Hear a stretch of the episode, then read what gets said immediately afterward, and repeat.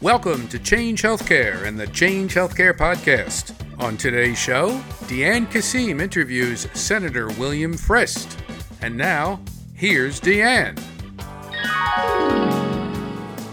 Hello, and welcome to the Change Healthcare Podcast. I'm Deanne Kasim, Senior Director of Federal Health Policy Strategy with Change Healthcare. With me today is Senator William Frist, a nationally recognized heart and lung transplant surgeon, former U.S. Senate Majority Leader, and founding partner of Frist Cressey Ventures. Senator Frist has just launched a new podcast called A Second Opinion, whose mission is to rethink American health.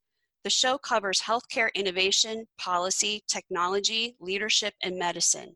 You can find Senator Frist's new podcast at a second opinion podcast.com.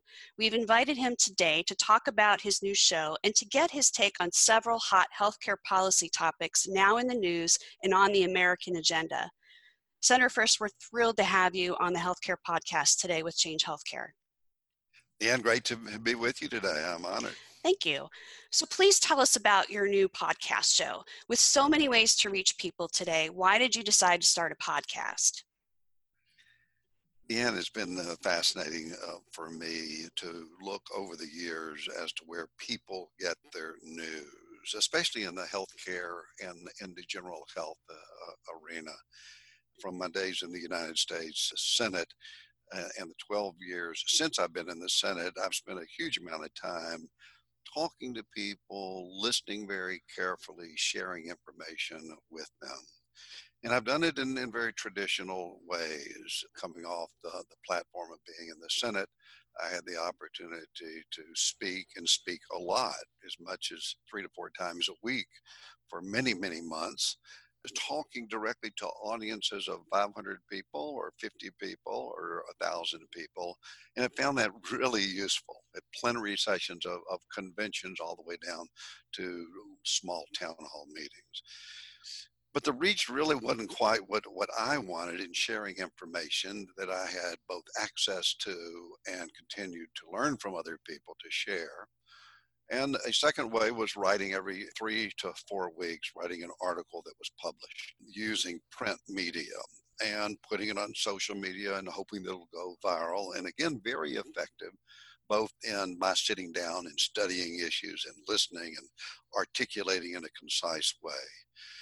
And then as times have shifted to today, most people don't read articles clearly as much as they did five years ago.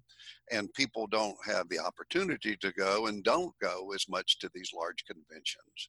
And therefore, I have really focused now in the last several months with focusing on my interviews and my learning from other people and my sharing through a podcast.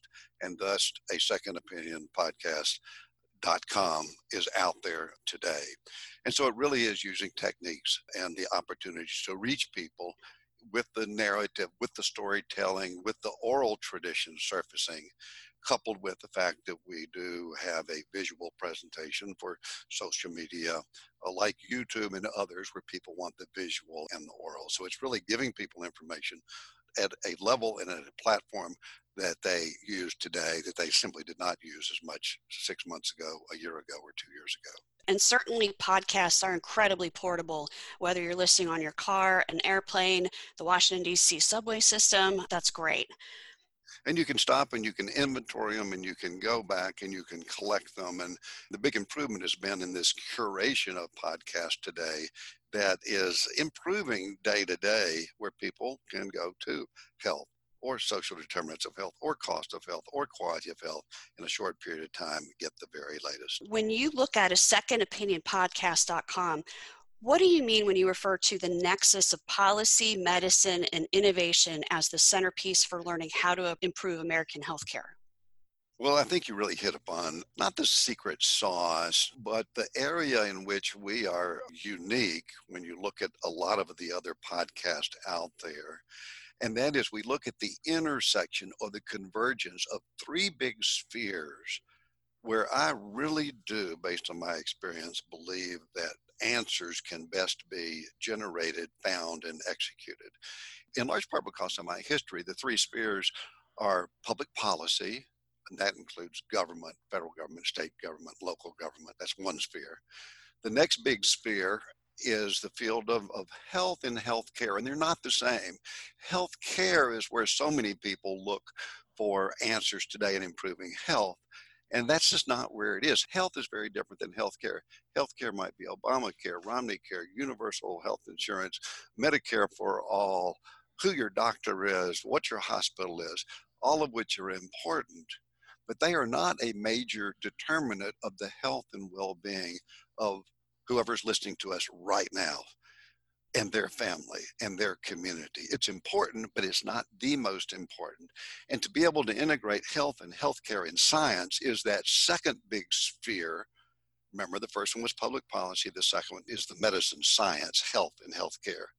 And then the third sphere, and I picture these like a triangle, and right in the middle is our nexus or our convergence, where our discussions are and what we pull out of people as individuals who we're talking to, is innovation, is entrepreneurship, is new ways of thinking about how to solve these problems. And we use words like disruption, and maybe overused as a word, but it captures the dynamism, the creativity, the new ways of thinking coupled with policy, coupled with health. And it's at that intersection, that nexus, that I believe solutions will be found to a system, a health sector, a healthcare sector that is the best in the world, but's got huge gaps and huge inequalities, things that we can address by this more holistic thinking. And the podcast out there today at least no one else that I could find addresses with each of the people that they're talking to from those three perspectives, pulling out of them new ways of thinking. And therefore, we say that we are rethinking health. This whole idea of rethinking where health and healthcare is, is today. Let me just close by saying that those three spheres come from my having spent 20 years in the field of health and healthcare as a heart and lung transplant surgeon, as someone involved in global health, on the ground giving care. That's sphere number two. Sphere number one, public policy, 12 years in the United States Senate, where I every day woke up and thought about policy. And the third area for the last 12 years have, have spent it in private investment, venture capital, actually starting healthcare companies from scratch and taking them to scale. And so I'm going to be drawing personally, although it's not about me, it's about the people I'm interviewing from that perspective, which is very real health and healthcare and policy and uh, innovation, creativity, and innovation. Excellent.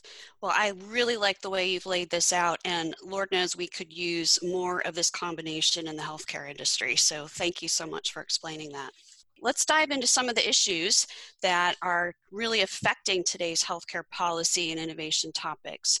Let's start with healthcare data and social determinants of health.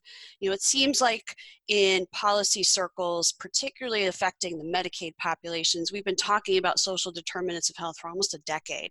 But all of a sudden, the greater industry is looking at this and talking about it from your perspective, how do you define social determinants of health and why is it so important? I love the fact you're starting with that. First of all, social determinants of health. I don't like, I don't, it's not that I don't like, but I think the words are overused a, a little bit. So I usually start off talking about the non medical drivers of health, the non medical determinants of health, and then start from scratch at that point. And then I normally go and and on my podcast uh, it sort of evolves this way and, explaining it that the health care that we think of again the universal health care and the, the issues of doctors and hospitals and insurance account really only for about 15% of the impact of health as we know it today. And by health i mean health and well-being and the productivity that comes from that. And so if that's 15% where is the bulk of the impact drawn from? And we know environment's probably 10% and socioeconomic factors probably 15% and genetics about 30%. But it leaves the fact that this 40% or the overwhelming impact compared to the doctors and hospitals is in these non-medical drivers.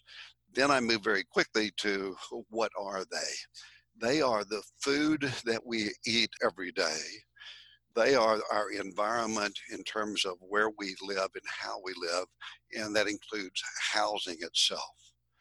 Another remarkable social determinant, non medical driver that people don't come to early but is critically important is access to the internet. And I, I bring that up because people forget about it uh, yet, when you look in our rural communities, that may be the most important determinant of health in terms of getting virtual care and getting telemedicine today. So, these non medical drivers coming together, yes, interacting in part with a doctor or a hospital or an insurance policy, is ultimately where the health and well being of a community, of a family, of an individual is determined. Excellent. Thank you for describing all of that. I wanted to sort of pivot because I know you've been so involved in your initiative, Nashville Health, and how that's been part of a greater Healthy Nashville initiative. Can you tell me a little bit more about that? Yes, and, and after spending you know 12 years in government addressing health in Washington and 20 years delivering care with my own hands and taking care of thousands of patients, thousands and thousands of, patients, and then the 12 years of, of starting companies and that are solving many of these problems that government doesn't solve and policy doesn't solve and big companies don't solve. I've come to the conclusion that one of the best ways we, and includes our listeners now, can spend our time is looking in our own communities with their own individual needs that may be very different. A Nashville very different than an Austin, Texas, or an Atlanta, or a Charlotte, or a Raleigh, Durham, North Carolina.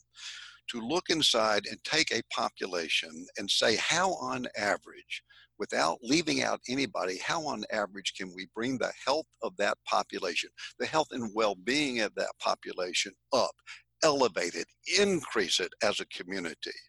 And what it does, it causes people to look at their collective action, to look at their families, to look at their neighborhoods, to look at access to food, to look at policies around smoking, to look at obesity in a way that is very personal, that is very close, that is very intimate, that they care about. They care about their families, they care about their children, they care about the ecosystem around them. Thus, I have put together, and again, I say I, the community here has put together an entity called Nashville Health. It basically says there's 700,000 people who live in our larger neighborhood of Davidson County, Nashville. Let's come in and get a baseline of how healthy we are in terms of, yes, how long we live and infant mortality, the sort of the classic measures of health, but also look at burden of disease, look at that safety and security with our police department, look at food deserts, and identify, get a baseline first, and then systematically say, let's prioritize what we need to work on. And in Nashville Health, we said, after talking to experts around the country and their evidence based medicine, talk to local people through 110 sort of town meetings and put those together and say there are three initiatives and let's go after them and let's measure them. Let's get the baseline we know that they will have a measurable impact based on evidence based applications around the country, what we've learned. And they were number one, smoking. 22% of people smoke in Nashville. Unbelievable. A hot city, a cool city, young people coming from all over the world and all over America to come and live here. Yet 22% of people smoke here in Davidson County. That's more than Austin, Raleigh, Durham, Charlotte, Dallas. It's the number one killer here in Davidson County. It's why infant mortality is as high as it is in large part, and why overall survival is much lower than those other cities. Yet Nashville is a booming city with low unemployment today. Number two, we took hypertension. We identified that again from the grassroots, what Davidson County, uh, uh, uh, the incidents here, what drives it, coupled with evidence based medicine, and say we've got to improve, especially in certain pockets of Nashville. The diagnosis of high blood pressure, the initial treatment, and then keeping people on that treatment and what we can do. And then the third area is child health and focusing on sleep and a whole range of, of child health issues. It has to be community driven from below, coupled with evidence based medicine and science from around the country. You've got to have the buy in from the philanthropic organizations, or 110 in Nashville supporting the initiative the hospital community, the healthcare community, the private business, the largest employers, and huge representation from the underserved communities. If you put those communities in a room, which we do with Nashville Health, you identify your priorities, you get a baseline of data, which is very difficult to get, but once you get it, you have that baseline and then measure every step along the way. we are demonstrating that that can have a huge impact in raising the overall health and well-being of not just the average citizen, but especially those that are deeply underserved in our community today. Excellent. When you mentioned that data, I noticed in doing some background research that there was a survey effort last fall between Nashville Health and the Metro Public Health Department. Can you tell me more about getting people to complete the survey? You know, how did that go? What were some of the incentives? And I understand there's some new data that's going to be released from that survey this fall. You know, so much of what we do today is not measured, and therefore you have you know, nonprofit organizations and for profit organizations and private and the public sector and government doing all these things that are well intended. They look good on paper, they sound good, money flows, but they're not organized and aligned in such a way that synergies can be realized. And therefore, you walk away five years later and you say, well, that was good, but has it really improved health? Has it really improved well being? And from our earlier discussion on social determinants, if you don't know what the social determinants are, A, and then what resources are in a community, there's no matter how much money you spend on doctors or universal care or health care, it's not going to have an impact. And the beauty of a Nashville Health is that holistically it looks at health and well-being. So not just the doctors and not just uh, the hospitals, but these determinants that are out there. But where do you start? How do you know if you're having an impact? It all comes back to data, to measurement, to knowing what the baseline is. And that's hard to get. And very few communities in America have done it. But because Nashville Health has allowed us to bring people together from the public sector, private sector, from the faith community especially, we undertook to get a survey across the board comprehensive survey, much better, much more comprehensive, much more inclusive than the very best government data out there much more. And what that takes is taking a population of 700,000 people, dividing it into eight different areas in order to be able to take it down to the, the, the geography, the area, to capture the geopolitical impacts ultimately. And the survey is called the Nashville Community Health and Wellbeing Survey. Broad participation, all gathered with private funding mainly, but also some public funding, getting current state of the art techniques. And as, as we all know from the last political elections, how you get data and how you do surveys is very important. Most surveys today are still done on hardline telephones. Yet very few people today use that as a primary or even secondary mode of communication. So what we did is we went to and have the state of the art tools and we got really the people in America who are most on the forefront to put together the survey. The survey uses a combination of internet and paper and it combines this in a modeled way that is state of the art that gives you the most accurate data possible. So right now, that's government data for Davidson County, 700,000 people, is based on modeled data. This is the government data, all the government data of about 400 interviews. What we've been able to do is go to the community and in a short period of time gather more than 2,000 interviews on more than 110 different parameters, aggregating that data today, putting it together, and within about two months of now, it'll be open source to the community released with some initial findings and then allowing the very best uh, academic research, nonprofit, community organizations to open source this data to establish a baseline. And from that baseline, they can take projects, go to scale, and judge whether or not they're working. Hugely exciting, a community effort, huge community buy in, state of the art, and I would argue it's the most current, best data in the United States of America right here through Nashville Health, working very closely with our Metro Health Department here in town. That's excellent. This certainly sounds like such an important success story on so many levels, particularly the data, as you mentioned, which really has to be the foundation for decisions and actions. It's the data and those analytics that come out of it. And again, to me, the, the future so much of healthcare and the excitement I have is we live in a world today where people value the data, value the analytics, and know that many of the answers which were not available because the data wasn't available in the past are available today. Oh, I, I completely agree. And uh, well, here at Change Healthcare, we certainly know a lot about data and analytics. In summary, about everything you've been working on with this project, you know, as you pointed out earlier, what goes on in Nashville and the community in Nashville is certainly different than in Austin or Charlotte or even where I'm at in Washington, D.C. How would you offer maybe some pearls of wisdom or some common threads to other communities who are looking to do something similar to what Nashville is, is doing? Thank you. And, and we don't have, uh, Nashville Health is on the cutting edge in large part because of our collection of data, use of data, but several things in terms of, you know, pearls of wisdom, but things that we're learning that we share right now with people around the country.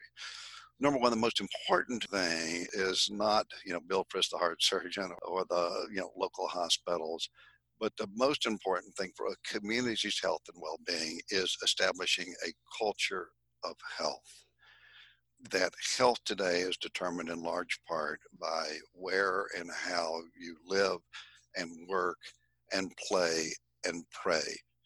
And it's a culture that we must establish, and therefore, use social media, use our workplace, use our nonprofit organizations to continue to emphasize, using the appropriate language, that a culture of health is more important than any individual policy out there or any individual piece uh, of legislation. Number two, that policy does matter. And you know, in this day and time, with this extreme partisanship that characterizes Washington, D.C., it's not so much characterized in our local communities. And the policies are what set the large framework or the train tracks or the foundation from which we're going to establish this culture of health. So I encourage people to pay attention to policy. And it may be as simple as, as smoking policy around schools or at the workplace. It may be policies of following federal legislation in, in Washington, D.C participate, engage in that particular policy. And number three is I think it's incumbent upon each of us, whether we're an entity, an institution, or an individual, is to look at the economics of health and of impact of what we do and what we can do through policy, through focusing on these non medical determinants, as well as better organizing the medical determinants the economic impact, I don't start with it because I'm a doctor and I start with the patient and I start with well being and making their life better and more fulfilling and getting rid of disease.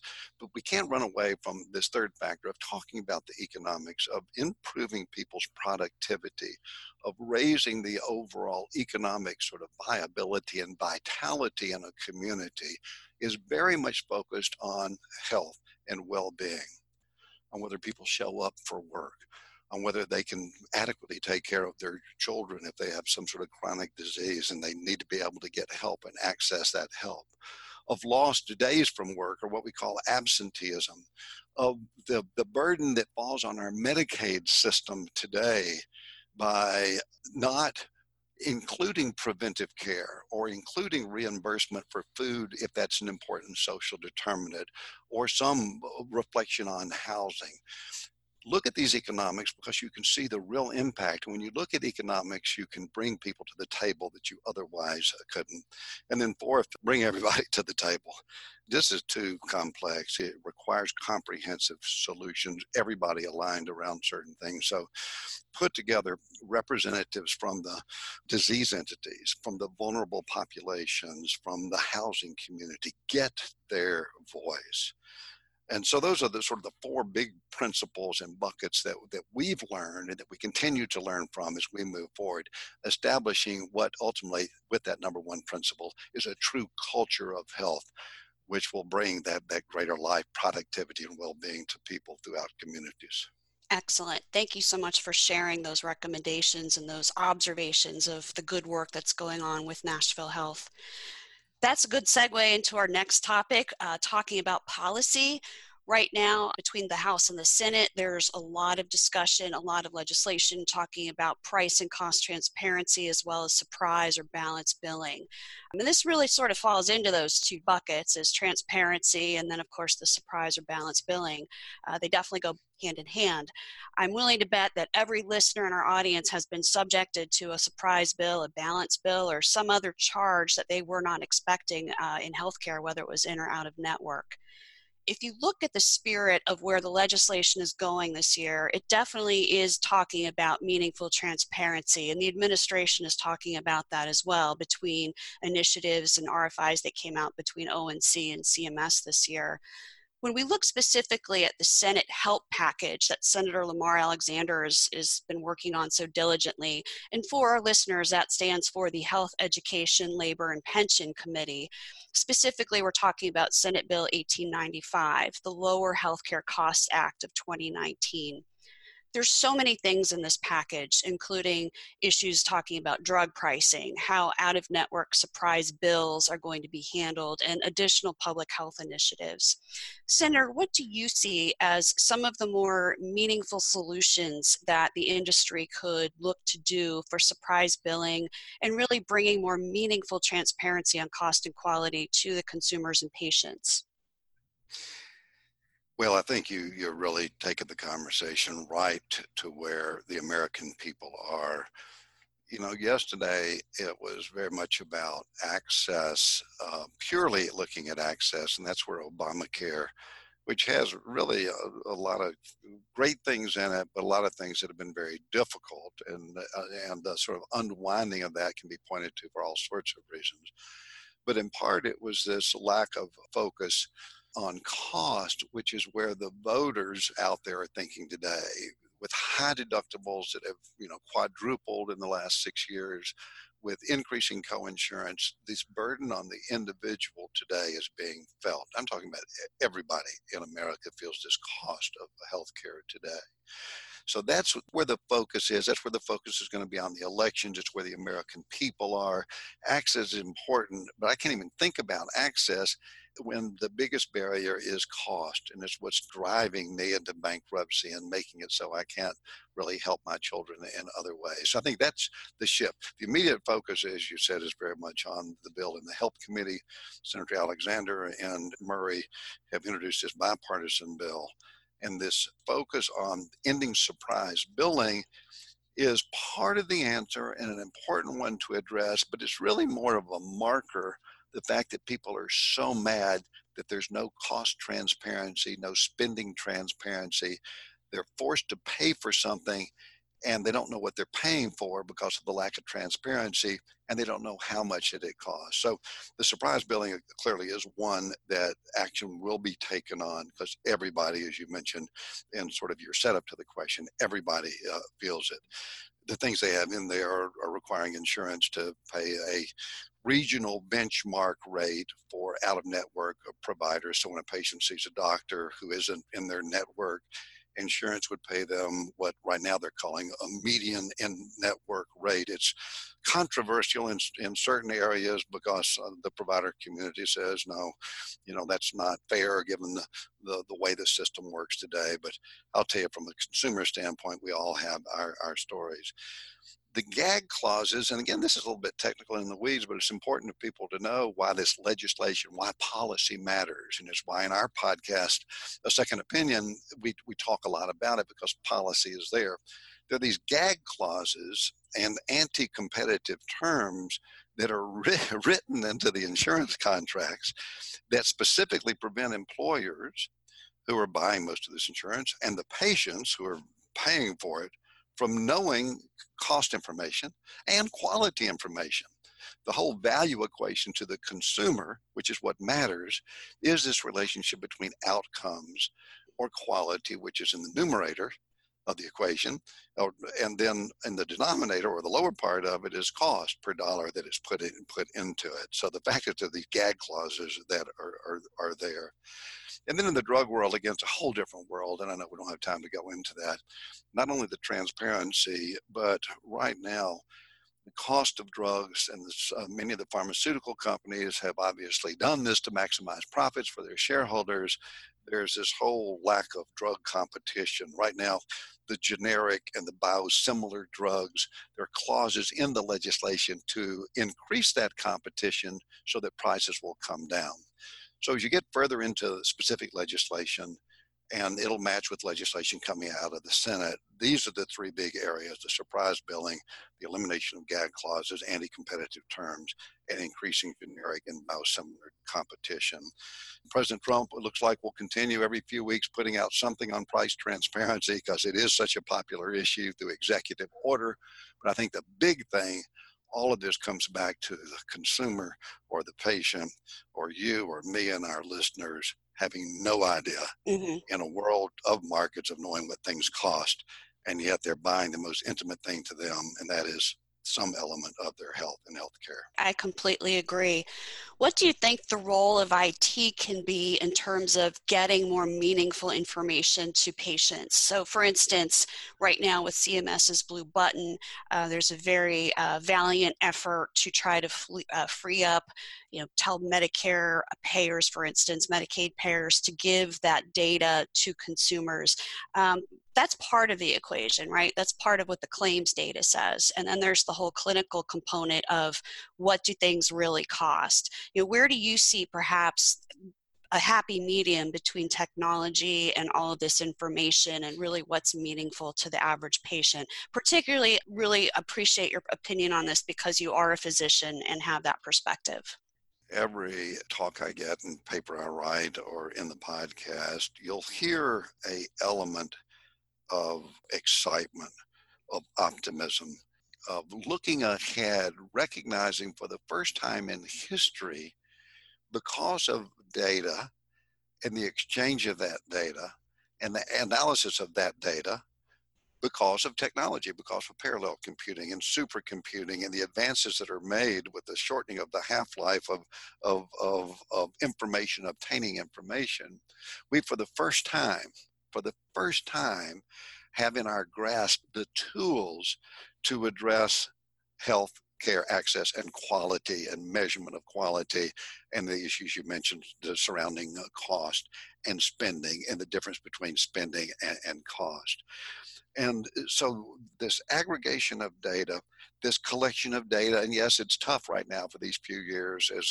we're fighting issues of sort of privacy and and depersonalization and you know taking any kind of identification off the data. But the fact that in that data, and the claims data we've had for a while, but the clinical data has never been really integrated with the claims data in a way that is is useful from a practical standpoint. And that to me is where the action is. It's where the answers are. It is the ideal example of what a second opinion that our podcast does is take the policy and marry it with the health and outcomes and healthcare of individuals. And marrying it with the creativity and the innovation and all of that comes from data it's an awareness it's an integrating factor it's it's a it's an understanding of the ecosystem that traditionally we did not have uh, today. And again they are great great companies and obviously changes is on the forefront of that is pulling this data together in a way that is secure for the individual for the patients but collectively used for the well-being of an individual and their family of a community of a state and of a country and that's why I'm so excited today, because for the first time, we're, we're going to be able to develop solutions to these historically insurmountable problems and challenges out there surrounding the cost of healthcare and the quality of healthcare and the financing of healthcare today. Thank you, Senator. I, I could not agree more with you about the power of data and IT solutions to make that happen pivoting to our final topic, let's look at what might be the number one topic today and most likely through the 2020 presidential election. What is your view on the best path forward for the US healthcare system? When you think about the many approaches that are being discussed right now early on the campaign trail, there's fixing the ACA and adding a public option. There's Medicare for all, Medicare for some, Medicare buy in. What do you see as really the best path forward to really fix the US healthcare system and build a sustainable system for the future? Well, it's a huge question. It's one that is more than aspirational in large part because we have these new tools provided by data and analytics that, that weren't there.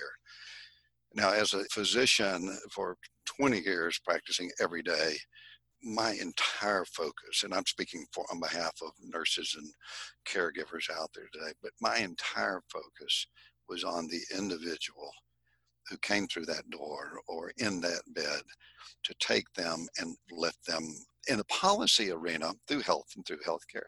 In the policy arena, you look at aggregate uh, policies because it's fairly blunt, at least at the federal level.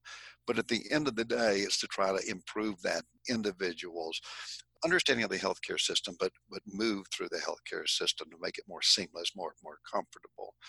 And on the innovative side, we got to develop these tools to do that on the political side and the 2020 elections, I'm encouraging each of the candidates that I talk to to focus on the same thing that I did as a physician, and that is that individual, on what is convenient for that individual, what is affordable for that individual. And so I increasingly think we'll start with these big structures, for example, Medicare for all. In the Democratic primaries, it is clearly, deeply now for the first time in a presidential election, the words Medicare for all are deeply embedded in the political narrative for 2020 and probably for the next, you know, five or 10 years beyond. Now we go to that second layer, which will play out in the next several months. What does Medicare for all mean? We have Bernie Sanders' plan, who has a totally government administered single payer system, eliminating all private health insurance. And obviously, that's the most expensive of the proposals, $30 trillion, probably over 10 years. And then you have Joe Biden using the words Medicare for all, but it's really sort of a Medicare for all light approach, where, as you mentioned, you'd have an optional Medicare buy-in on the Obamacare exchanges that, that, are, that are out there. So we'll need a better understanding by the American people of what political figures are, are saying. But what's driving all of that comes back to the individual to affordability, to convenience for that individual. So I see these big trends of uh, moving towards a more consumer based system instead of one driven by the providers is one that will play into the elections. I think the second big trend will be recognition of those people who understand the holistic social determinants, non medical drivers of healthcare.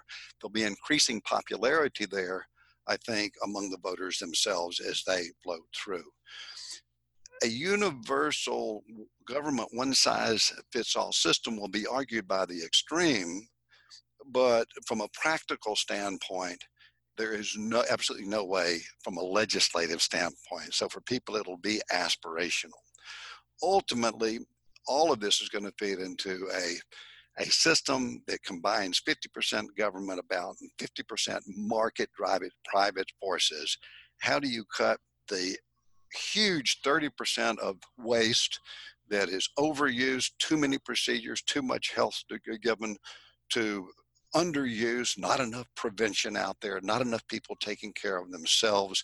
Let's, we have to incentivize that and educate people to the misuse of, of healthcare, overuse, underuse, and misuse.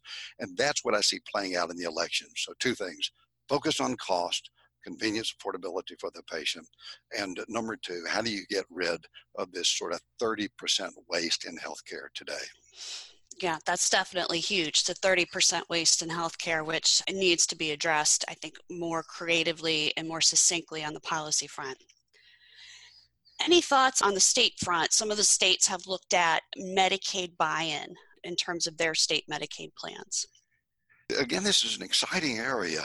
People who are for Obamacare are, you know, say, oh gosh, you know, where the world's, you know, just blown up and then people who are against it you know cheering but not really putting anything new on the table all of this is a reflection of, of the fact that we don't know what will work and what we do know is that what will work for some people may not work for other people therefore to try to take a one size fits all solution when we got 350 million people who are very different in very different communities and very different regions of the country, it's not going to work.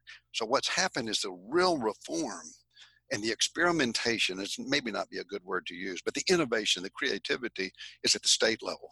So you've got 50 states plus the District of Columbia thinking, trying. They know it's their responsibility to address how to get this 30% waste out and improving the health and well-being. So we have these huge crucibles of experimentation that again are I'm, i look at very optimistically because out of that, if three states figure it out, and it works there, it may be that we can apply it or the states can adopt that uh, coming in. So, this whole idea of experimentation with the states and reaching out with different types of programs. And some may go for a, a equivalent of a Medicaid for all, allow the Medicaid buy in. Some may go back to the uh, Obamacare approach of Medicaid, you know, strict Medicaid expansion with the federal government paying for, for most of it. Some may have a much more voucher, individualistic uh, uh, approach. I represented a state here in Tennessee where I am today has three grand divisions, and those three divisions, from a healthcare standpoint, are very different in their expectations, in their needs, even within a state. So this increased experimentation, trying new things, measuring them, seeing what works, state by state, is something that I support, and again, gives me great energy in an optimistic way as I look to the future. Great, thank you for that. Any thoughts on the uh, current ACA lawsuit where that might end up? No, you know, I, I follow it just sort of as most people do, sort of reading what comes out. I think the most likely thing is that the overall Obamacare will not be overturned, that there will be some piecing off and there will be this severability that a lot of people right now say it's not severable. But I think that it is very unlikely that Obamacare in its entirety would be overturned again, I cannot predict, and I'm not willing to look into a crystal ball, even if you tell me it's okay to eat crushed glass later uh, to, to do just that. But if I, if I did have to predict, I would say the ultimate impact will be yes, part of Obamacare is off the table forever, is overturned, but that some of the very important parts, and obviously you think of pre existing illness as one of those, will be severed from that final settlement. Yeah, I think those um, there's components that are too popular and too important to the American people. One is definitely the pre-existing conditions, and two is uh, dependence on, until 26, staying on their parents' yeah. insurance. Oh yeah, hugely popular. Mm-hmm. Yeah. Agree. Well, thank you, Senator Frist, for joining us today on the Change Healthcare podcast, and good luck with your new podcast. Well, thank you. It's going to be exactly this sort of discussion. So I really appreciate the chance to be with you. And our, it's a, a second opinion podcast.com. I appreciate people coming on. You can sign up anywhere, as you know, wherever you get your, your podcast today, but appreciate it. It's very much in this vein of looking at these very complex issues out there in a way that, that operates at that nexus of, of policy, health, and innovation. Great. I look forward to it. And I really appreciate your time. Thank you so much. Thank you. Thanks again for joining us today on the Change Healthcare podcast. This is Deanne Kasim, Policy and Advocacy Leader for Change Healthcare. We'll see you next time on the Change Healthcare podcast.